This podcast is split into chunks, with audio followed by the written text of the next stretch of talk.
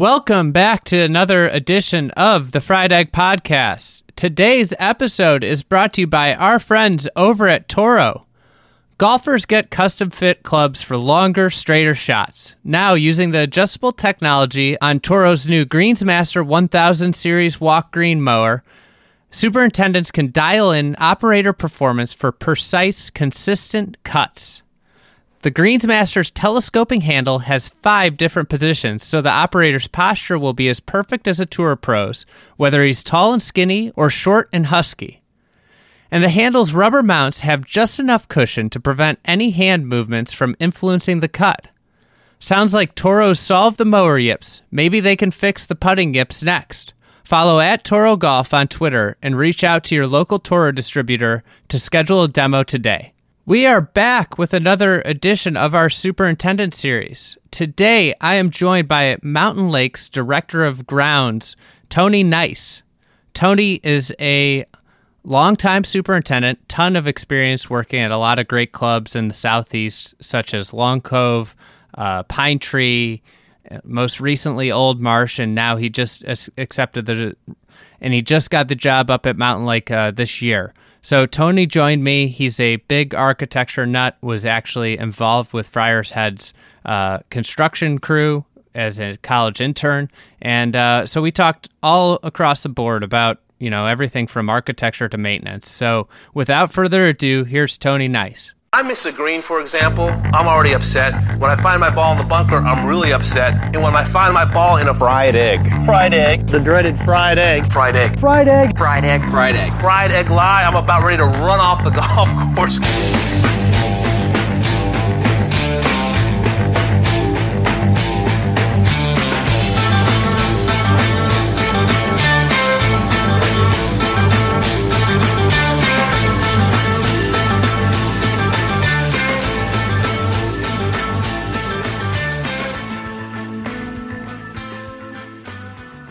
On that. They went last year for the first time on that golf mm-hmm. trip, and they're going back this year. They like love it. They think it's like the best golf. I, I think it's like so probably one of the best affordable golf trips you can. It, it's you can it's awesome, and the there so so my my last day in Michigan. Um, my I watched my brother play uh, a high school basketball game at, at my my uh, high school that I went went to. And um, my dad said, "Hey, I, I need you to meet somebody before you leave. He's got he's thinking about building a golf course, and just wants some thoughts on two architects."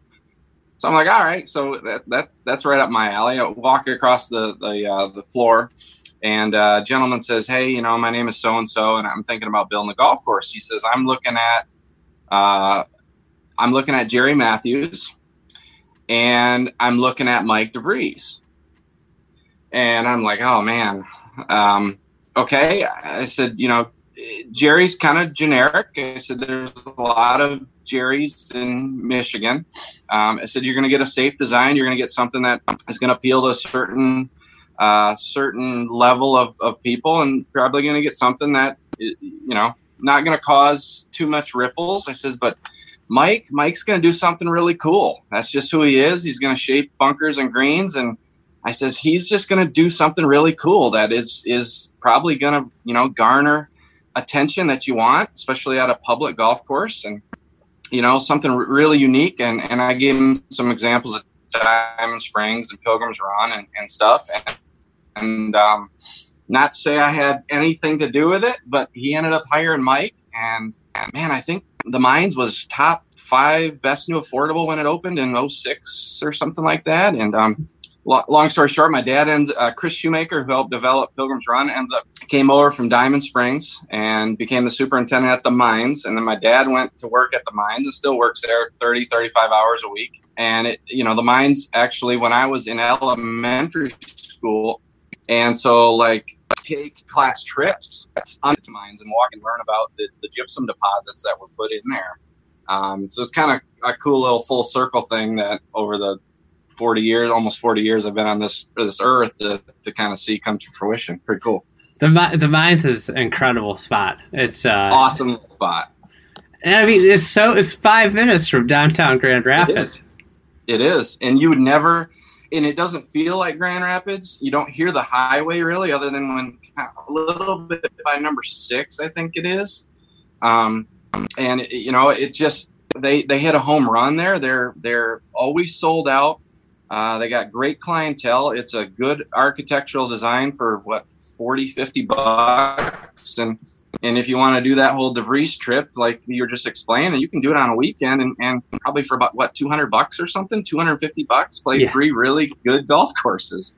Yeah, yeah. I from a, from a maintenance standpoint, I I love, and I can't. I've probably talked about it a hundred times on this podcast, but Diamond Springs to me, from with just the single mow you know, big gang mowers out there and right into the greens, and then you know the mm-hmm. single row irrigation is sure. like that is what public affordable golf should be. It's it's just you know you could tell that they they can maintain that thing on a on a tight budget, and it's you know the the native is some of the best native I've ever played out of. Sure, and they're, they're the cool thing there is they're they've never tried to be someone they're not at Diamond Springs. I, I had uh, I had a chance. I played with Greg Johnson, who used to write for the Grand Rapids Press on opening day there, and uh, I remember during the grow in that Chris Shoemaker, who who I mentioned earlier, he was asking around for park masters, and nobody could figure it out. You know, this was right at the time when all these lightweight fairway mowers were coming out, and and he you know he's going around and piecing one park master together with another park master to, to, make you know to, to mow all these areas all at one height. And he was he was you know the only one at the time that was was going that direction. And yeah all the tees are mowed at one height. The rough is is what you know it's kind of like augusta that way. There's just all one cut throughout. And, and uh, i don't know what they mow with now but i i would much different different yeah, the uh, that those back the last five holes are just incredible out there too. Mm-hmm. I mean, the the, the mm-hmm. really the first first six first five are incredible because they got the great green complex. I mean, that, yep. that's just an amazing golf course. Um, how so you're talking about you know giving architect advice? You were in high school or were you in college at that point? I was I was 21, uh, getting ready to leave for uh, an assistant job at Long Cove, and I had spent. Uh, I, I was one of the first uh, GCA guys, actually, way back in the day, and um, so I remember I was in my, my dorm room at Michigan State, and I had an internship already lined up with Mark Michaud at Shinnecock, and I and I get this call from a five six one number, and I'm like, you know, cell phones back in the day. I'm like, do I want to answer this? Is going to take up my minutes? Am I roaming? All that stuff. was and it I, was it one of the Motorola StarTAC It flip was. It, it was. and then I'm just like, oh man, I'm a college kid, and and and I my first semester at college, I had a girlfriend at the time, and and uh, you know, we, we were in love. And so we talked on the phone and I had like a $300 cell phone bill that my parents just raked me over the coals on. So it was like shortly after that. So I was really hesitant to answer a phone call. And it ended Kenny Bakst. And he got my number through Golf Club Atlas and says, Hey, I'm, I'm building a golf course. And I, I'm looking for interns. And I think you, you know, we have an opportunity here to show you you know some of the things that that you talk about on golf club atlas that you want to see and, and i'd mentioned that i already had a, an, an internship lined up and, and uh, but it intrigued me enough because i was i was into that i i uh, i used to draw um, golf holes on my church bulletins uh, growing up uh, and my bunker, my bunkering at the time was much more like Rees Jones when I look back on it. But uh, if, I, could find my early designs, they were they were extraordinarily penal. I'll, I'll, you know, like when I was a kid, I would draw just these ridiculous holes with water everywhere. I mean, and I, you know, it's funny. I'm still kind of bitter because I remember after uh, I, my some any I'll, I get an opportunity to go to to Friar's Head. I call up Mark Michaud, and who was the superintendent at the time at Shinnecock, and um, I tell him about it, and he says, "Oh, that's going to be a really good one. And you and were so supposed up, to work there. I was. I was supposed to do a you know a top ten golf course maintenance wise. You know, maintain grass, learn about fertility and cultural practices, and and um, I just kind of felt that that's always going to be there, and this is a once in a lifetime chance to build a golf course. I, I can always go back in the turf because that's what I'm studying to do, and um, my professor at Michigan State kind of fought me on it because he had never played shinnecock, and so he uh, he wanted he wanted an opportunity to go out there and play golf during the internship. What so a selfish I, guy! Yeah, I'm like, come on, and uh, I stuck my heels in a, a, little bit as much as I could as a as a 20 year old, uh, 19, 20 year old, and um, spent spent two summers out at at uh, Friar's Head and I worked with Chris Hunt, who went on in the uh, the architectural field for, for quite a while. Uh, did a bunch of work with uh, Tom Doak, and um, so I've never seen Friar's Head in person. Um, really? In in, a, in an open position, I left about three or four weeks before it actually opened. So I, we did we did a lot of bunker work there. We did a lot of greens tie-ins. Um, you know, the 16th green, Chris and I spent about two weeks on. Uh, you know, it's 3,000 square feet, 3,200 square feet. And, and Bill Coore wanted, you know, he wanted eight, eight uh, pinning locations on there. And we got it pretty close to where he wanted it. And we took about a three inch rain in an hour and it washed it all out oh down to the left into that swale and everything. And, um, so I, I spent a lot of time just doing that detail stuff work. I, I worked, we worked a lot with Jeff working on bunker work there and uh, the the chunking. You know, a lot of the chunks uh, for Friar's Head's bunkers at the time came from that big field to the uh, to the left, to the to the west of the uh, the hole there, and um, just really going through it. I remember the first he gave me a paint gun, and uh, the first couple bunkers I painted for cutting in were the right fairway bunkers on 13 and he scratched them out and he says we're not doing we're not doing rees jones stuff. I remember it like it was yesterday. And uh, i just kind of laughed and and um, I, but it was a credible experience. I remember we uh, bill bill Coore commenting that that that, that was going to be a property that would always need some tweaking because it, it moves. You know the dunes when you get up to 14 15 16 move with the wind every year and how the golf course would always need some subtle adjustments and um, nat- you know nature would really be you know dictating that that golf course. And it you know the pictures I've seen now don't look anything like when I left it almost 20 years ago now. Um, and it look it's gorgeous now. All the the tees were originally squared off tees and now they're all tie-ins to the shortcuts around the greens and real free flowing now, and it, it, it's it's aged very very well. It looks fantastic. One one day I'll get back up there and and see the place. That's something that I think's crazy about the architecture world is how how many guys that work on these projects never see the the finished or the mature product. They don't.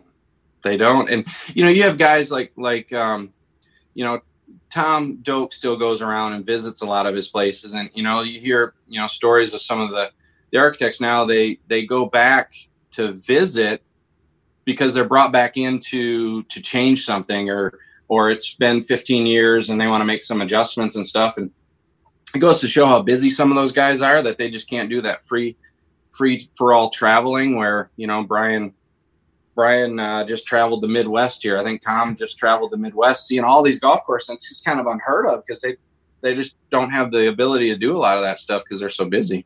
In terms of that experience as a you know going and doing the construction crew stuff as an intern, what do you how do you think that experience helped you down the road versus doing the standard internship? Um, I think I think that it gave me a different appreciation for architecture. Um, I kind of fell into architecture in, in, my enjoyment for it, not necessarily intentionally. I used to collect a lot of scorecards and just kind of observe the differences in golf courses. And I, and I thought I really want to go in the architectural field for, for a while um, and travel and build and all that kind of stuff. And I think you know, I, have I've been afforded some opportunities to work on some um, some golf courses with with architectural merit, um, one way or another, um, and and I think it's a I've been more selective in where I've had the opportunity to work because of it. Um, I've always wanted to work at a golf course that, you know, is is not just greatly, you know, really well maintained, but that just has some sort of architectural history or merit, or maybe it was cutting edge at the time. Um, you know, being at Pine Tree, that's many consider that to be Wilson's greatest golf course. Mm-hmm. Um, and in Pine Tree is just pure golf, and you stand on you stand on the sixth hole there, and you can see seven holes on the front side. And it's a lot of a lot of golf courses aren't built that way anymore. And it's just a you know, Long Cove is just a, so far different than Harbour Town, even though they were three miles up the road. And and and that Pete built it right after TPC, and you, you couldn't have two more different golf courses built by the same architect in the same in the same window. Um, just some really cool stuff that I I picked up along the way, just kind of understanding and liking and enjoying architecture, being a little more selective, I guess, or are certainly enjoying, you know, trying to change, you know, fairway mowing lines and tie-ins and certain things like that because I, I think I, I had a good eye for that kind of stuff. Yeah, when you were a kid, you obviously with your dad in the industry, I imagine that played a big role in you getting out and being on a golf course all the time. Was there a moment where you where you caught the architecture bug, or was it just the thing that you know you like to draw golf holes as a kid and it grew from there?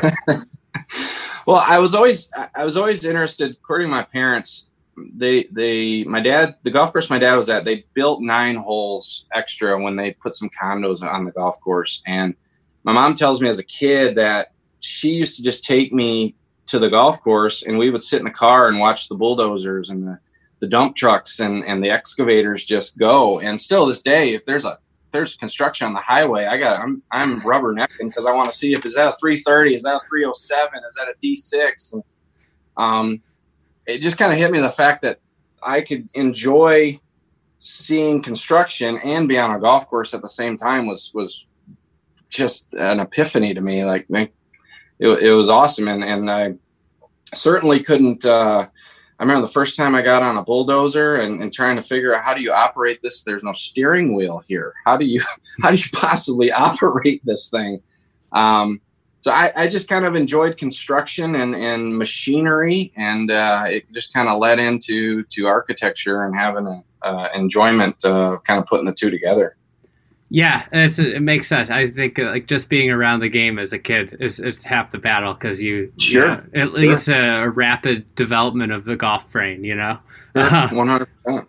So uh, with you, you get into the industry. Your first job was at Long Cove, correct? My yeah, my first job out of school, um, other than just kind of wrapping up the assistant job, I was an assistant at a, a a course up the street that my dad worked at, just a nice little country club for about six months uh, before the position at Long Cove opened up. My my other college roommate, I had two college roommates. I, am sorry, I had three college roommates. One was Kyle Hagelin of Sandhills, and another one, his his name was Brian Brace, and I, I don't believe he's in the business anymore, but he was from Beaufort, South Carolina. So I went with on spring break with him once to to play golf down there, and uh, we went to Hilton Head and Savannah uh, Charleston, and um, I remember crossing, uh, seeing the front entrance of Long Cove, and thinking, "That's I want. I just I want to work there someday." And uh, I remember when the job came available, and uh, I, I enjoyed my time in the Low Country. Um, and, and, so um, I spent about four years at Long Cove um, from 03 to 07. Um, and a new superintendent Ashley Davis, who's still there, was I was his hire. I was a uh, I was a damn Yankee compared to him. His, I was uptight.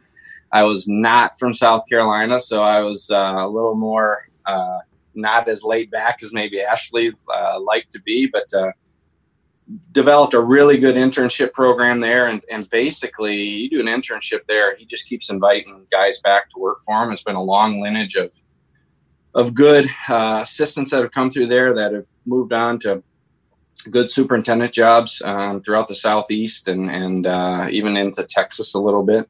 Um, and guys that have been successful and worked their way up to become CGCSs and, and uh, volunteer on the board of Georgia and South Carolina uh, for the um, uh, the Carolinas chapters and stuff like that. And, and Ashley's done uh, done a really good job there for oh man coming up on 20 years now. Yeah, so long cove you also worked at another Dye course old marsh. That was your your latest position before you took the job at mountain lake. Contrast i think this is you know and you hit on it a little bit with the with the stadium course and and harbor town how unique and different each of those properties were for Dye's, uh, you know, in Dye's portfolio. Sure, sure. Yeah, I, you know, in third, fourth grade when I started collecting scorecards, I remember Links magazine had just come out, and they were, you know, giving out free magazines to everyone to help build up their image and, and get their the word out. And I remember seeing um, the six hole in, in an advertisement at from from Old Marsh, and um, I, I wrote them, and they sent a scorecard and a video and a, bro, a brochure and all that stuff, and um, had always had an idea, always wanted to see Old Marsh, and um, I actually I interviewed there the season before Long Cove, and I turned it down uh, as an assistant because they they still had bent grass there, and oh my gosh, I the G2 bent grass, which in hindsight was probably only fun for about three months out of the year, and it was just had to be a slog after that.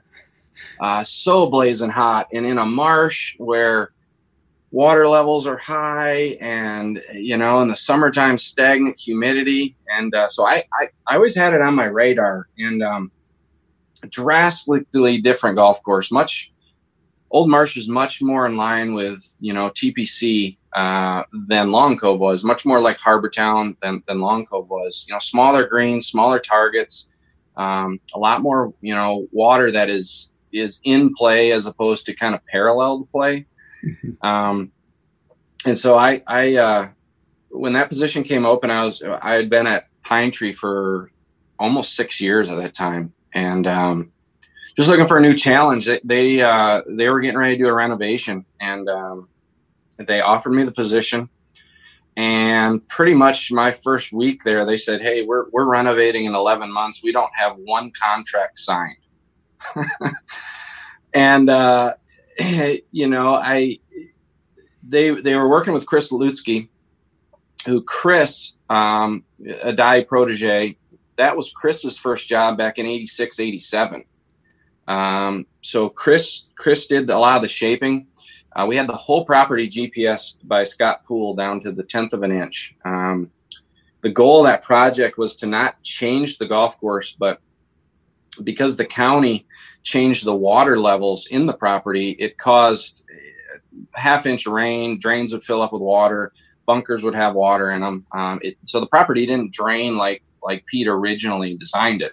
So we brought we ended up bringing in 3700 dump trucks load load worth of fill uh, to essentially raise the whole property out of the marsh line a minimum of i think it was two and a half feet. So that all the drain lines were out of the waterways and that unless the county decided to change the water levels again the golf course now it wouldn't play fast and firm all the time. There wouldn't be standing water in fairways and standing water in, in waste bunkers and stuff like that. And so um, if you played Old Marsh prior to 2015 and then played it after 2016, you'd hardly know the golf course was redone. That well, talk about a crazy project. Yes, it was. You know, they talked about putting drainages, uh, drainage in with a massive, like 30 different pumps to pump water around the property, and, and it was just kind of agreed that even if the water levels are high and all these pumps worked, you're still you're just moving water from one spot to the next. And um, you know the Old Marsh was designed for you know I remember Pete was on the sixth fair as one of the last times he was there, and he saw how many people were playing the golf course and just couldn't believe how much golf was out there. You know, it was designed for 60, 70 rounds a day and it was doing twice that. Um, so the golf course the the the usage of the golf course changed in the 25 years 30 years between building and the renovation that you know having two or three days being walking only in the middle of the heart of your season because you didn't have cart paths and water levels were high just it just wasn't an option anymore um, so I mean, the only we changed a little bit of the sixth green. We changed the ninth green a little bit, and we added a pin on sixteen. That was it. The six hole is the blind one, right? The fifth hole is the blind one. Fifth. Yep. That's I remember that I played that course uh, over ten years ago. Now I just remember that hole. That is a neat hole. Very kind. You know, it's it's like uh, it's it's similar to the fifth at Long Cove, and it was uh, like the old twelfth at TPC. Um, it was just kind of an era that Pete was in. You know that uh, I think I think PGA West has one too. Um, I, I could be wrong on that, um, but there's three or four. Uh, the the original uh, Ford plantation that he built in '88, the fifth hole there was a blind uh, par four as well, short.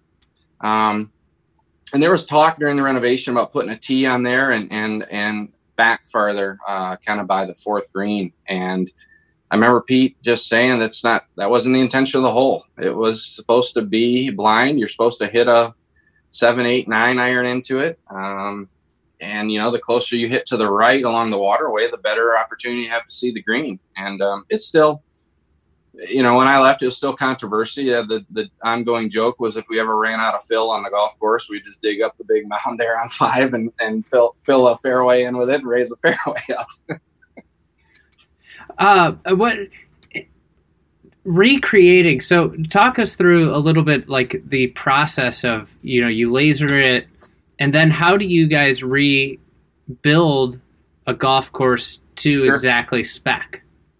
So Scott Poole, for those that don't know Scott Poole, Scott Scott has actually won some some some awards for his GPS technology. Um, he typically, uh, you know, he worked with Wingfoot doing all their greens here in the last couple of years of of shooting them to the grades, and then they rebuilt the greens and put all the grades back. Um, he does a lot of stuff with Augusta, uh, making sure all those grades go exactly back to where they were original uh, original before the con- reconstruction. So Scott was actually on the crew uh, at Old Marsh originally as well back in 86, 87.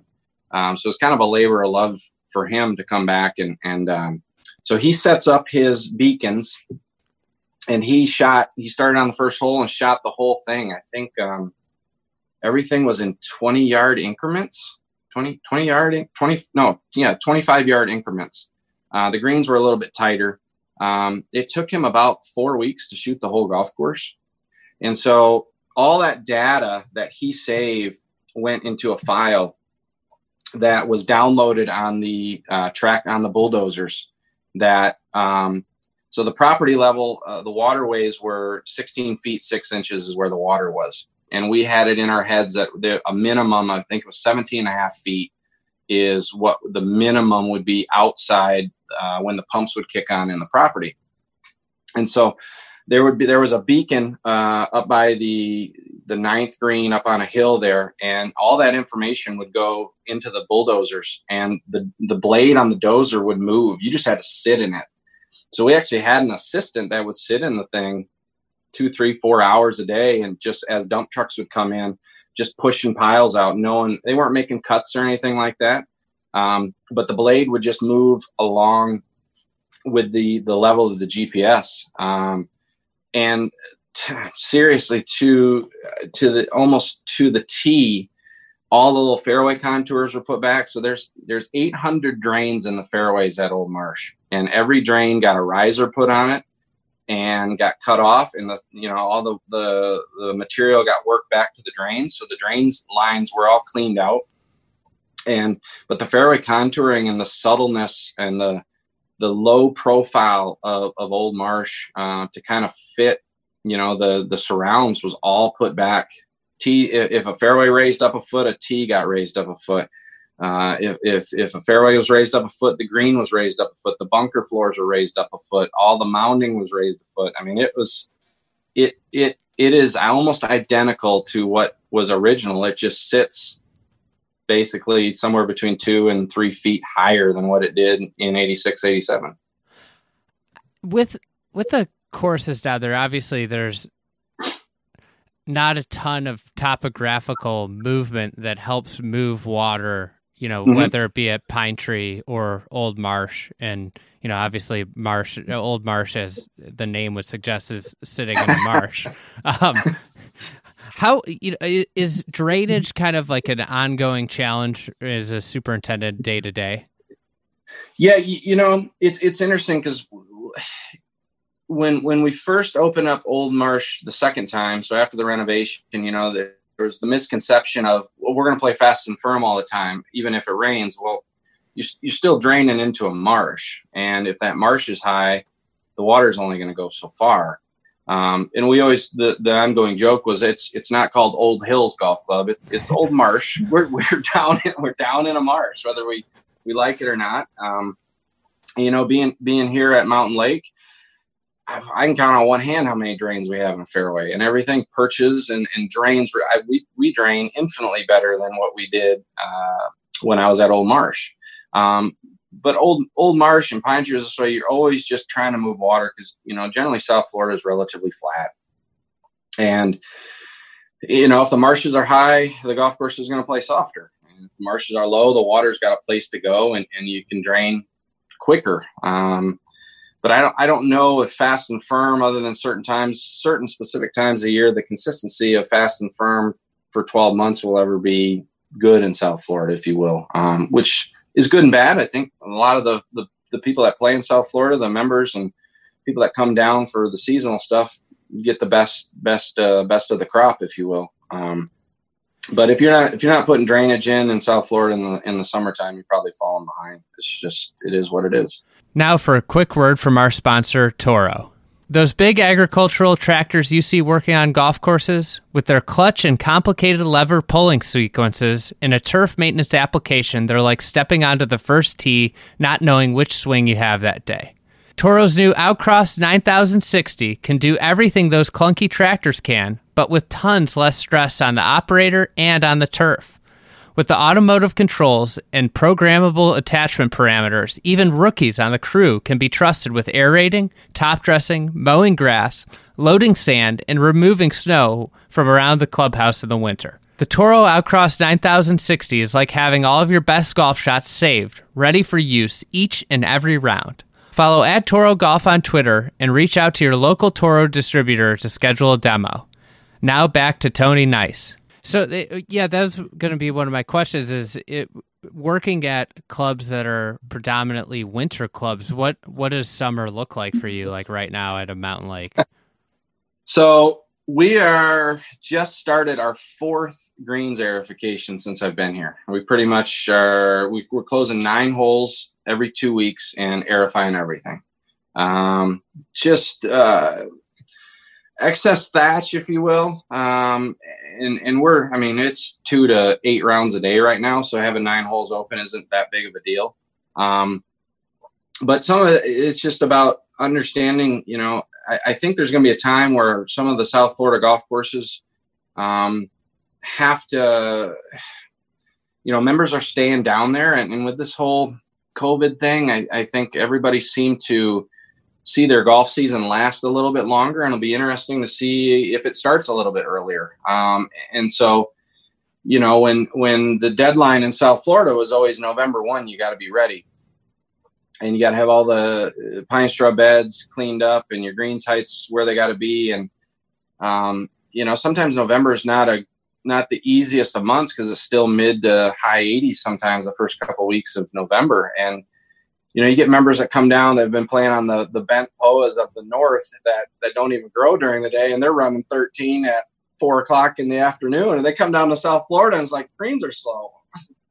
they're they're 12, they're just but they're growing during the day, you know. Um, but it's interesting. Just in I, I was at between Pine Tree and, and Old Marsh uh, 11 years, and just seeing how the tolerance to play when it's hot is is was was okay. Um, they play in the morning, but they still, you know, a lot of people, uh, members, whether they play year round or whether they are seasonal, um, they still want it to be presented well. Um, and so, how you juggle that aerification program to to ensure the longevity of a golf course um, is becoming um, an interesting topic. Um, you know, the heel time of a big core aerification is probably three weeks.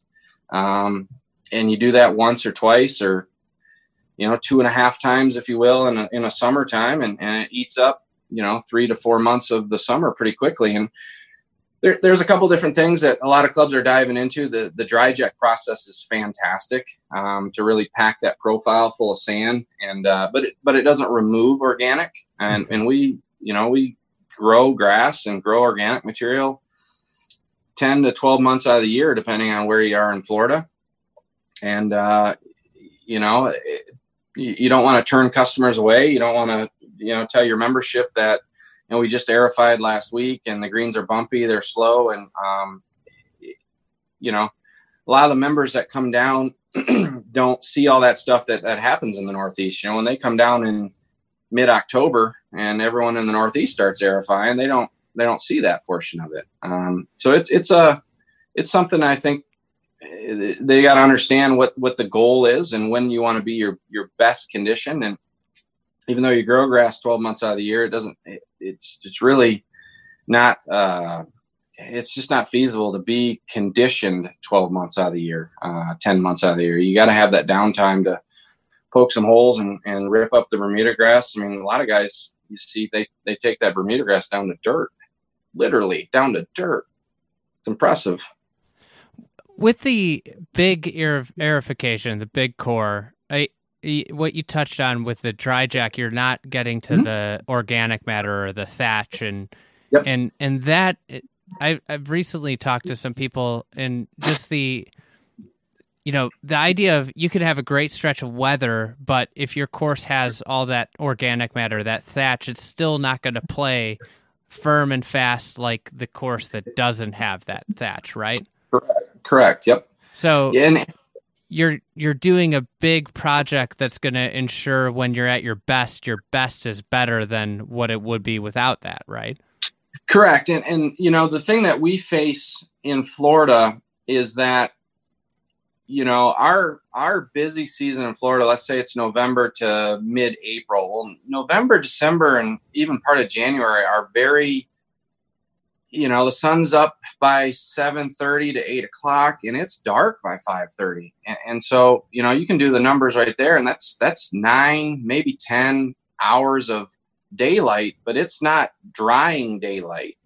Um, it's not, uh, you know, you're not going to dry out because of one day in the sun that that sun level is so low that while it's light out it doesn't dry anything down so you know thatch can be extremely detrimental to turf in florida in the winter months because we just don't dry down but yet that's the busiest time of year for us. So the expectations are high you know green speeds they they want them a b c or d. Um, but if you get damaged from it you're just you're just not growing enough to really heal out of anything. Unless unless you're overseeded there's a little bit more you can do but you know it's there's a lot of ways to get around that now.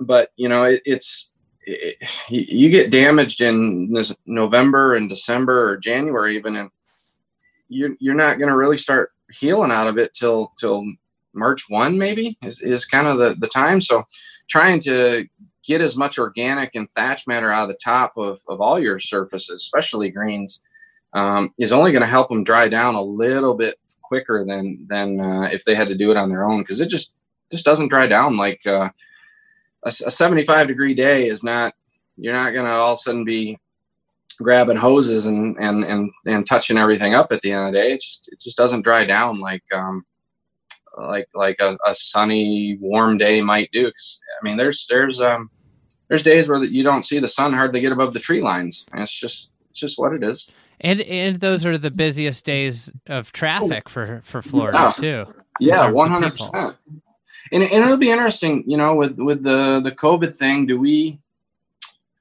do more people come to florida because at least we can get outside you know you can get outside and golf here you can't you're not going to do that in michigan where i'm where my family's from. You're not going to do it in Chicago. And so do you have more down here? And then um, are other rounds of golf higher? So what, what you're used to for rounds of golf, are they higher? Are we, are we having to be a little more cautious maybe uh, in the amount that we roll and the heights of cuts that we, we play with to get, to get to our speeds? I mean, it's uh, to be an interesting season for that because um, yeah, it, it uh, what we've known to to come and to to position the turf for. Um, you know, there's a lot of golf courses doing record numbers in the Northeast right now, and and in, in the Midwest, just astronomical numbers. Um, does that follow down here? You, you almost have to believe it does. Yeah, I, you know, double double rounds of years before. You know, clubs yeah. that saw eight thousand rounds are going to see twenty thousand yeah. rounds this year. Public golf courses. If you, I mean, I'm speaking from experience with my buddies. If you don't book a time early in the week, you're not getting one on the weekend until no. four or five p.m. And you know, it's it's a great thing, but the other aspect of it is is also for you guys managing your workforce you know, mm-hmm. at a time where you have to be extremely careful and you're dealing mm-hmm. with uh, more play than you've ever dealt with. Well, and you're not, you know, you're not going to turn anybody away to play golf. I mean, it, the, the, one good thing, and, and um, you know, hopefully some of the uh, the associations that that golf course superintendents work with can can promote this, but I, I think it's been very uh, loud and clear what the number one asset at a club is. Um, it's the it's the golf course, and um, people are enjoying it. And when the golf courses are busy, because that's giving people something to do, I, I think it's a fantastic thing. And you know, some guys get bent out of shape over some of the little things about golfers etiquette right now and stuff. And I've always I always get remind I always remind my staff about how uh, how you know that kind of stuff affords us the the the, the new equipment or a, a, pay raise or another another staff member or all those things. And and um, you know it is what it is. And and we have to adjust too. Um, we, we have to be open minded to, to, things because um, it's just a it's a different world. And and um, we just have to be very diligent and, and vigilant at the same time. You know we it, it's what we know in the turf world and, and how we go about things. You know, I we we clean our equipment twice a day right now. We clean door handles in the maintenance facility before lunch and after lunch and at the end of the day. And it's just all these little things that, you know, um, we have to protect our staff because if we don't have the staff, we, are not going to be able to even make a dent in what they want to see on the golf course. And, and um, you know, I, I, think being here at Mountain Lake, I, I don't, I think our rounds will be similar just because it's a quieter club to begin with. Um, but I, I think I think Florida is going to be a busy epic center for golf this this coming winter, which uh, is a good thing for South Florida and, and, and Central Florida. Talk about uh, what excited you. You you made the switch to Mountain Lake this spring. You know, right, kind of when the when the world was, you know, changing. Uh, talk about what excited you about about making the move from Old Marsh up to Mountain Lake. So, when I when, when I was at Friar's Head, um, the assistant there um, Chris Barnicoat was his name, or is his name. He's in Maine now at I think Augusta Country Club. One of his close friends was Craig Currier at Bethpage, and Craig had a dog named Tilly, and I always wanted to have a dog named after the golf course I worked at. So I ended up having a Wilson, but I always wanted a name. I always thought I was going to name my first dog Raynor I love Seth Raynor. He's my he's my guy. We, I, I, I love his architecture, and I always kind of I, I remember golfing with Jim Yance, the old uh, former uh, golf or I'm sorry superintendent at Yeamans Hall. And we were playing Long Cove, and and he we were on the 18th hole, and and he turns around and says, "I think I think it's safe to say that Pete Dye was a modern day Raynor." You know, with some of the angles and and and the the abruptness of some of the, you know, the the the bunker faces and and and certain other things that you can connect between the two. And so I just fell in love with Raynor. And um, you know, there's only there's only two of them here in Florida. Um, Mountain Lake is a quiet club. You know, Silva did the work here back in 02, 03 and uh, kind of reinstated a lot of the Raynor um, template stuff um, and, kind of you know opened the eyes to a lot of uh, golfers and, and members of what how special Raynor really is and and you know the, the work that he did because he, he was certainly didn't design nearly the courses that Ross did you know? There's there's a small a small template of of holes that or, or golf courses that Raynor worked on and we're, we're excited for the future with uh, with, with Gil. Uh, he's going to start working on the master plan for us this this winter.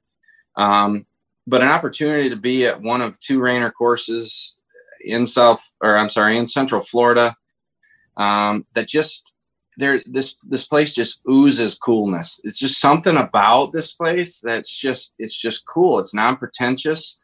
Um, the people here know they got something special, but it's not something it's not a badge of honor when they when they are on property here. Um, it's just a everything flows here. It's like a step back in time. Um, you know, there's a lot of um, Yeamans Halls is, is simple a, a, as a reflection I can make on on Mountain Lake, and there's a reason for that. There's a lot of um, connections between Yeamans and here, and how it was built, and who who was behind it at the time, and um, just an opportunity to you know be a caretaker for something so cool. Um, just really uh, just grabbed me and I, I, couldn't turn it away. And uh, the more i thought about it for longevity the more i thought about it for uh, future projects with uh, what they have coming down the pipeline here. Uh, and and the interest to uh, have an opportunity to work with gil and, and his guys about you know really turning back the clock here and, and, and grabbing some of the things that were original here. There's a lot of original photos. There's a lot of uh, original um, books and, and, stuff here. So there's a lot. They did a really good job of documenting the place, um, going back almost a hundred years now, and just uh, an opportunity to be a caretaker. I think I think any superintendent that really enjoys architecture uh, wants to be entrusted to be that kind of caretaker. And I man, it, it grabbed me pretty pretty easy. Yeah, it's got to be exciting to have new projects to work on, and I imagine you know doing the old marsh. The, that was a big, extensive project. Was really mm-hmm. rewarding, and mm-hmm. and to a certain extent, that project work is it breaks. It's a break from monotony of just you know the you know keeping on the same things every day. That project work really allows you new kind of thoughts and ability to do something differently every once in a while. One hundred percent. I you know, and that's that's always the by the time that I start getting oh man, I shouldn't say bored, but a little monotonous with the general maintenance, it, it's it's um you know, it's the end of the season. We're starting to aerify and we're starting to make changes and you know mow lines or you know reconstructing some bunkers or something like that that just kind of changes our mode and now now going into our fourth aerification, I'm I'm starting to starting to go the other way now. Like, man, I just want to mow some grass for one of these days to be nice. Um, but I think that's the cool thing um, that some of these uh, these clubs that work with architects that understand what they have and continue to put it in the capital investments. Um, you know, to continually enhance things and continue to uh, make improvements are, are really you know as a superintendent it's awesome to be part of. It expands um, kind of our knowledge uh, makes us uh, puts more tools in our pockets if you will.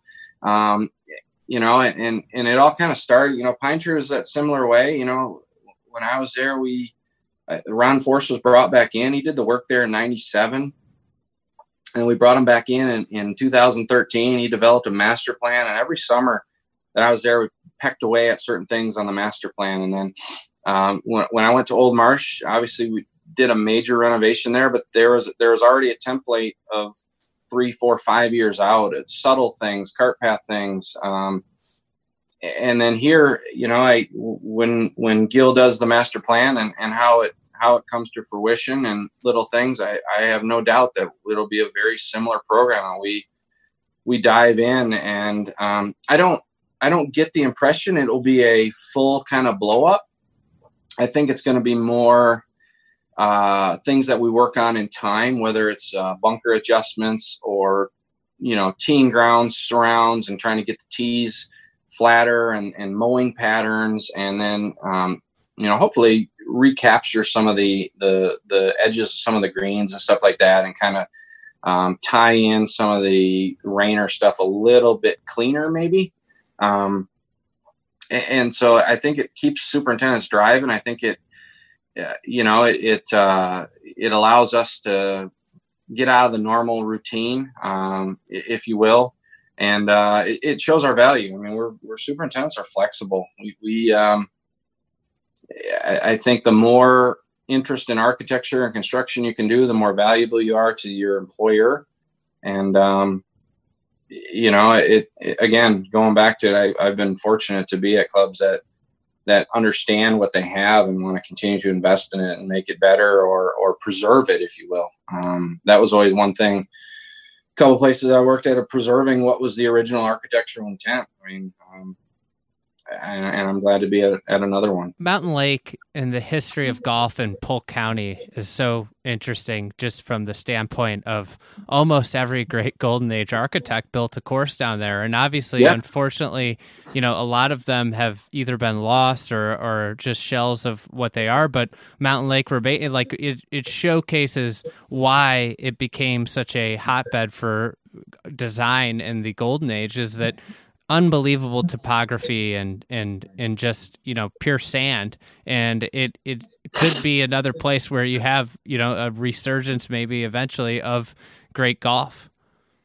Yeah you know it's it's interesting because um my my family um we had a place in sarasota. So we went to lakeland a lot um as kids watched the detroit tigers play baseball uh, in the spring. And I'd only driven through this area once or twice uh, when I came to South Florida from Colonial back in 09. And the difference from that time period to today, 10, 12 years later, completely different area. And um, while some may still think it's, it's um, you know, kind of kind of off the beaten path, if you will. Um, it is much more populated than what it was, and I, and I think I think you're going to see Lakeland still extend. I think you're going to see Orlando continue to go south, and and which is good for us. I, I think you're going to keep picking up, you know, members here and there, non-residents to start. Um, and, and those that really want to be centrally located, but want to be at a just a really cool club that is not you know, not your Orlando kind of club and not not a Tampa club that and no knock on those. I got I got good friends and there's some great golf courses in the area, but Mount Mountain Lake's just a different place where um, it's just uh, it just it just reeks of coolness and it's hard to dis- hard to describe.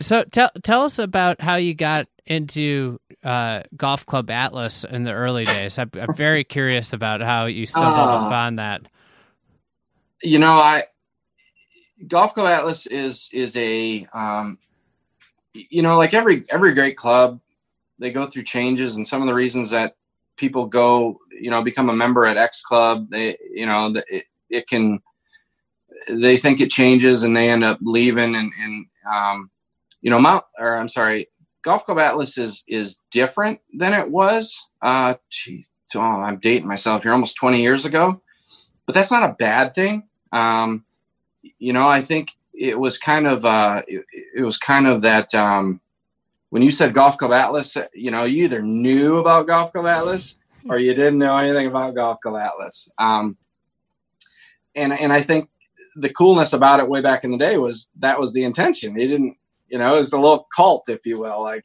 uh, you know, something you don't tell your wife about and you you go talk to your your boys about. And um, I got turned on to it kind of shortly after I went to Michigan State. Um, kind of, I remember kind of by accident, and it just kind of suited me to.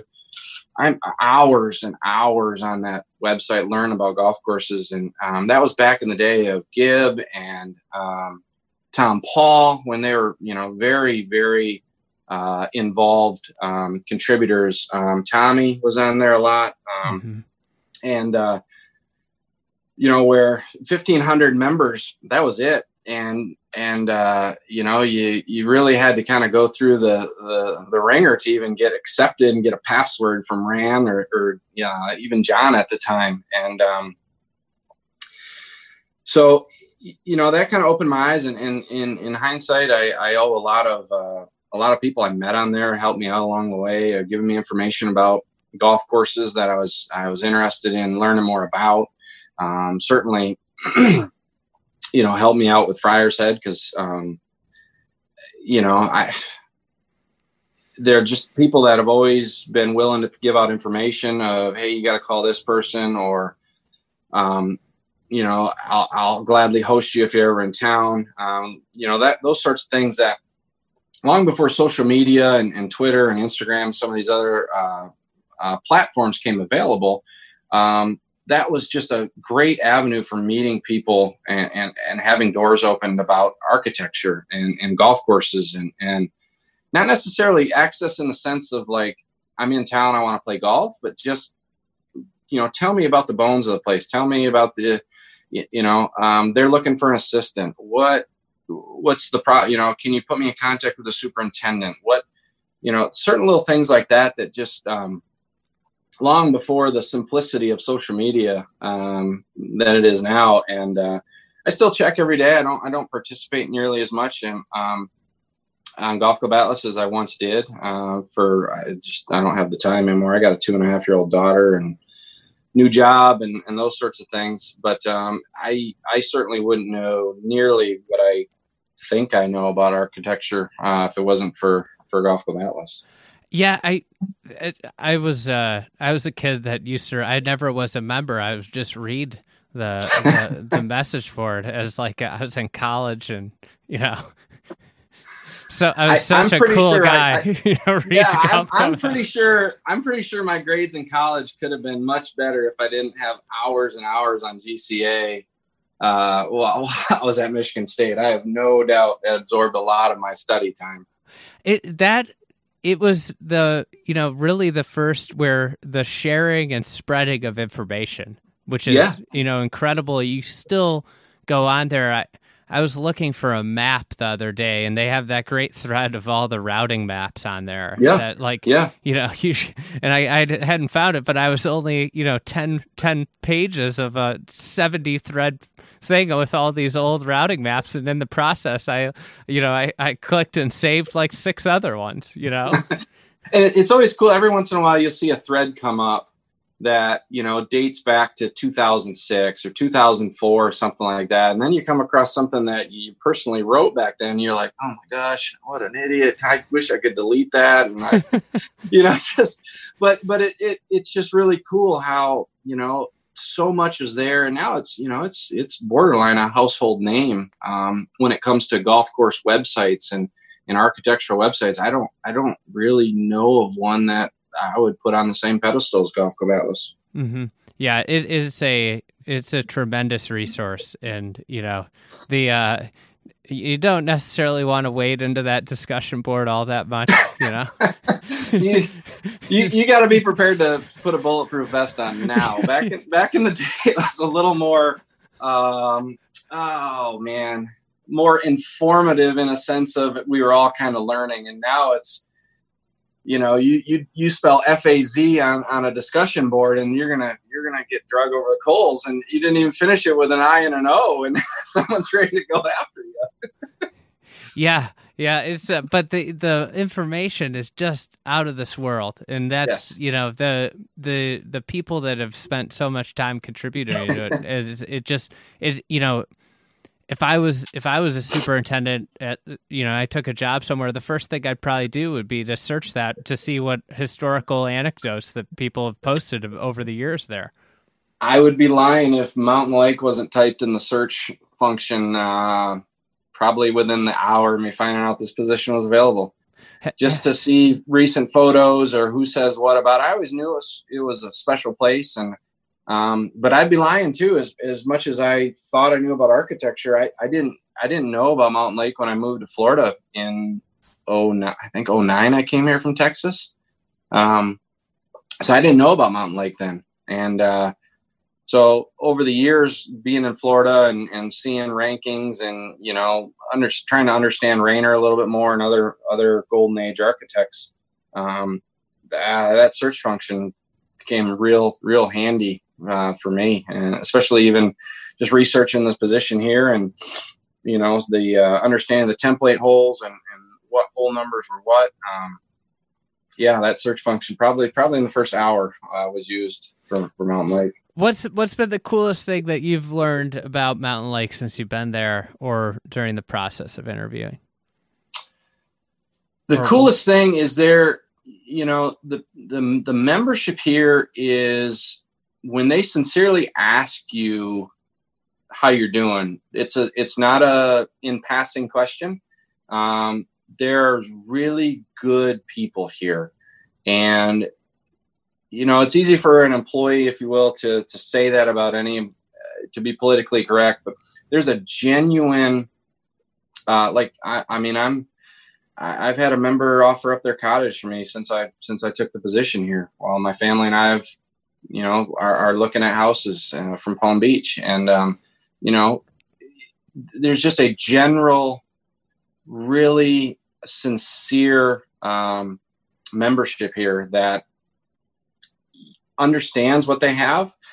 They're not, they don't want to change a lot of the stuff here. You know, they want to make it better, but there's a certain vibe that this place has that they don't want to change that. And when you, when you look at ultra modern this and and ultra um, extreme here. It's nothing about Mountain Lake that's that way. They're very comfortable in who they are. They're very proud of who they are, um, and it's just a very oh man, it's just a very cool place to be a part of. You know, the architectural part. Um, you know, they they're members at other clubs up north in North Carolina and, and uh, Connecticut, and, and and none of them come from a specific type of club that you would go, oh yeah, that's a you know that's a Mountain Lake member over there. They come from everywhere up north, but they all come here and and have a similar interest in this place, and it's it's it's a big property. It's it's uh, you know expansive property surrounded by orange groves, and there's not a lot of houses here. There's 115, 120 houses here. Uh, so for the size of the property, it, it's not a lot of houses. It's spaced out really well, so it doesn't feel like you're on top of each other. Um, but you know the simplicity and the, the coolness of the architecture. I, know I, I, keep saying that word. Uh, it's just unlike anything in Florida. It's not. It's different than the Everglades. Um, you, know the the way when I first. It's interesting. My I think the coolest thing here is is all the all the money, time, and effort that we put into raising everything uh, at Old Marsh. The first week I was here, we took two and a half inches of rain in one afternoon, and my first thought was, "Oh man, we're gonna be carts only tomorrow." and the assistant here told me, "He's like, nah, we're fine. Don't worry about it." And we mowed fairways the next day, and I was like, I can get used to this. Yeah. This is nice. This is really great. And um, you know, just just things like that that you don't think about sometimes that just enhance this place, and not to take it out of the you know, there's just not a bad day here. I just I, I have a hard time imagining being a member at Mountain Lake. There's a there's a bad day. Um, it's just uh, it's just a step back in time. It's really awesome you make it accomplish one of my uh, one of my dreams is that I I I really want to just when it's just monsooning out, go sit at a Raynor punch bowl and watch it drain. It, it's it's amazing. Uh, it, it it is. I mean, we have taken we've taken some heavy heavy hitters. I mean, it rained two inches in about an hour on Sunday night, and I'm here by the 13th green, and 13th green looked like the pond by seven green, and an hour later, could hardly tell it rained. the, the place drains fantastic. It's just, um, and we mowed fairways and rough the next day, and I we hardly think about it anymore. It's it's it's great coming from a, a place in the marsh and to to here. Um, it uh, it's certainly certainly a, a, good problem to have, if you will. Amazing story. I, I was with uh, Kyle Franz, uh, who is, mm-hmm. who's doing the restoration work at, at Country Club of uh, Charleston now. Yeah. And he was telling me he was building a practice green, and obviously they're kind of in a tidal marsh and they have flooding yeah. issues. It's very low, set right on the marsh level. And uh, he was building this practice green, and he was thinking like, I don't know how high I should build this thing. And and he just went over and he looked at the the nearest Raynor green and he saw the the height that the Raynor built it and he's like, you know what, that's probably the right height. And he it's built probably it, right. So he built it the right height. Sure enough, they have a crazy historic flood, and his practice green is is perfect. You know, not did not get covered in water at all, and it's because Raynor just he, the guy was an engineering genius. Yes, Yes, built it built it out of the water water line. You know, and, and it's interesting. I, I one of the last places I visited before I left uh, Long Cove for Colonial is is when Silva was doing the work at Country Club at Charleston back in I guess it'd be 07 now, and just how flat that property was, but yet all these little blurps, all these little blurps of bunker noses and, and greens, and you just kind of look at it and go, if they ever got a king tide or if they ever had a you know a, a cat one hurricane, it probably wouldn't. Uh, un, unlike you know what happened to, to Lost Dunes over the years and what they struggled with at Kiawah Island, you know it. All, the, all those features would still be probably have their their uh, their necks out of the water yet. And it makes sense, you know. You look at Raynor hundred years ago, and it's got to be part of the reason he did it.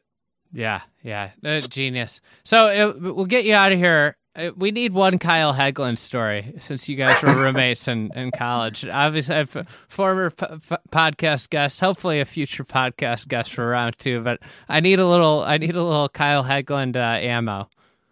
So he became his first year at, at uh, Michigan State. He became close friends with a Keith Kraus. I know and Keith quite well. You know Keith? Oh, okay. Oh yeah. Well, he's he's so, in Chicago with me. He's a Chicagoland guy. So he he his family had a summer home. I believe this is how it is. His family had a summer home up by Crystal Downs, and Keith ended up uh, interning for Mike Morris up there.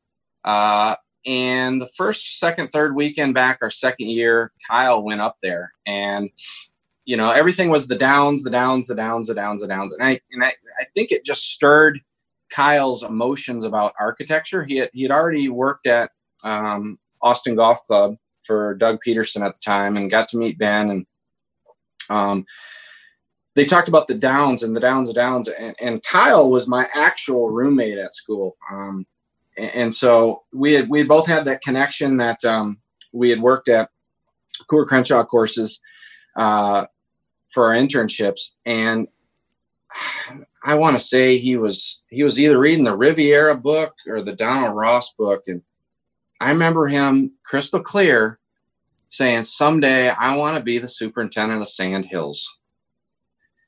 And my first thought was like, "Man, I know you're from Wisconsin and everything, but you know where Mullen, Nebraska is? Like that is it's the it's got to be a mile marker and it's got to be 60 yards or 60 miles to the nearest Walmart. I mean, there's nothing out there. And you know, lo and behold, he, he did his time at at Austin Golf Club and, and whatnot. And and I remember the day I had heard he got the position at Sand Hills. Man, it's 10 years ago now, maybe something like that. And I just kind of chuckled to myself because that that was his dream. He wanted to be there, and, and he's done awesome stuff since then. He followed a uh, followed a great uh, lineage of, of superintendents that have done good work there, and and and uh, left a pretty good plate for him to work on. But he his love for architecture, that whole Alister MacKenzie, Crystal Downs lineage to to Sand Hills, and it really sparked. I think it really enhanced his interest in architecture, and from then there, him and I have always had a an interest in architecture, and we spent. I, I, I can't remember. We both took the architecture class taught by a Jerry Matthews um, associate, and I remember us both. We we so designed there's, kind of there's an architecture class at Michigan State. There, there was, yeah. Our second, our Man, second I would love year, to take that. first semester, and I thought that was going to be the best class ever. Like I'm, I'm ready for this. This is what I do. This is what I want to do. I got all these church bulletins to go off of to, to, to pull knowledge from. And I remember, I know I did it, and I and I, I dare say Kyle did it too. We got docked down for building a blind par four it was not a perfectly viewed green from the fairway. We built a blind par four where you had to, you know, similar to number five at Old Marsh or something like that. And I remember just thinking, this is the one class where I've been looking forward to for a year. And I spent so much time on, on the draws and we compared notes and, you know, we had the squiggly bunkers, the, the Jeff Bradley S kind of bunkers, blowouts and everything. And, and, uh, I remember I'm I'm confident I know I didn't get an A in that class, and I'm confident to say he got docked down for not building a perfect template style green with a perfect cookie cutter bunker and a perfect uh, you know a contour cut fairway and all that stuff and it is it is what it is. But I, I think I think that that time together enhanced our our interest in architecture um, uh, tremendously, and and I think you know Kyle Kyle's done some awesome stuff at at Sand Hills, and um, it's cool to see you know some of the cool stuff and some of the guys that have, he's worked with have come through there, and uh, you know how much of a hardhead he was in school sometimes, and uh, the, the, the guy just gets it. He's he's uh, he's fantastic. It's uh you know it ties the conversation perfectly back because I think you just explained the difference between Jerry Matthews architecture and Mike DeVries architecture in the process. yeah, I uh, I'll I'll I'll connect those final two dots there. That's that's uh I remember being so hurt when I got my grade back. I was so hurt, but oh well, I, I got over it pretty quickly. I you know, grading architecture would be extremely difficult. Yeah, I'm like, who are you to grade my architecture? I mean, that's, that's all good. All right. Um. Well, hey, this has been fun. I, I will have to do a part two someday. Hopefully, in in better times where we can do it in person and uh, sure. you know maybe over a beer. But I, I really appreciate the time. Congratulations on the new job, and, and I can't wait to see what you guys do down there at Mountain Lake. It's uh, it's one of my favorite places in Florida. Thank you so much.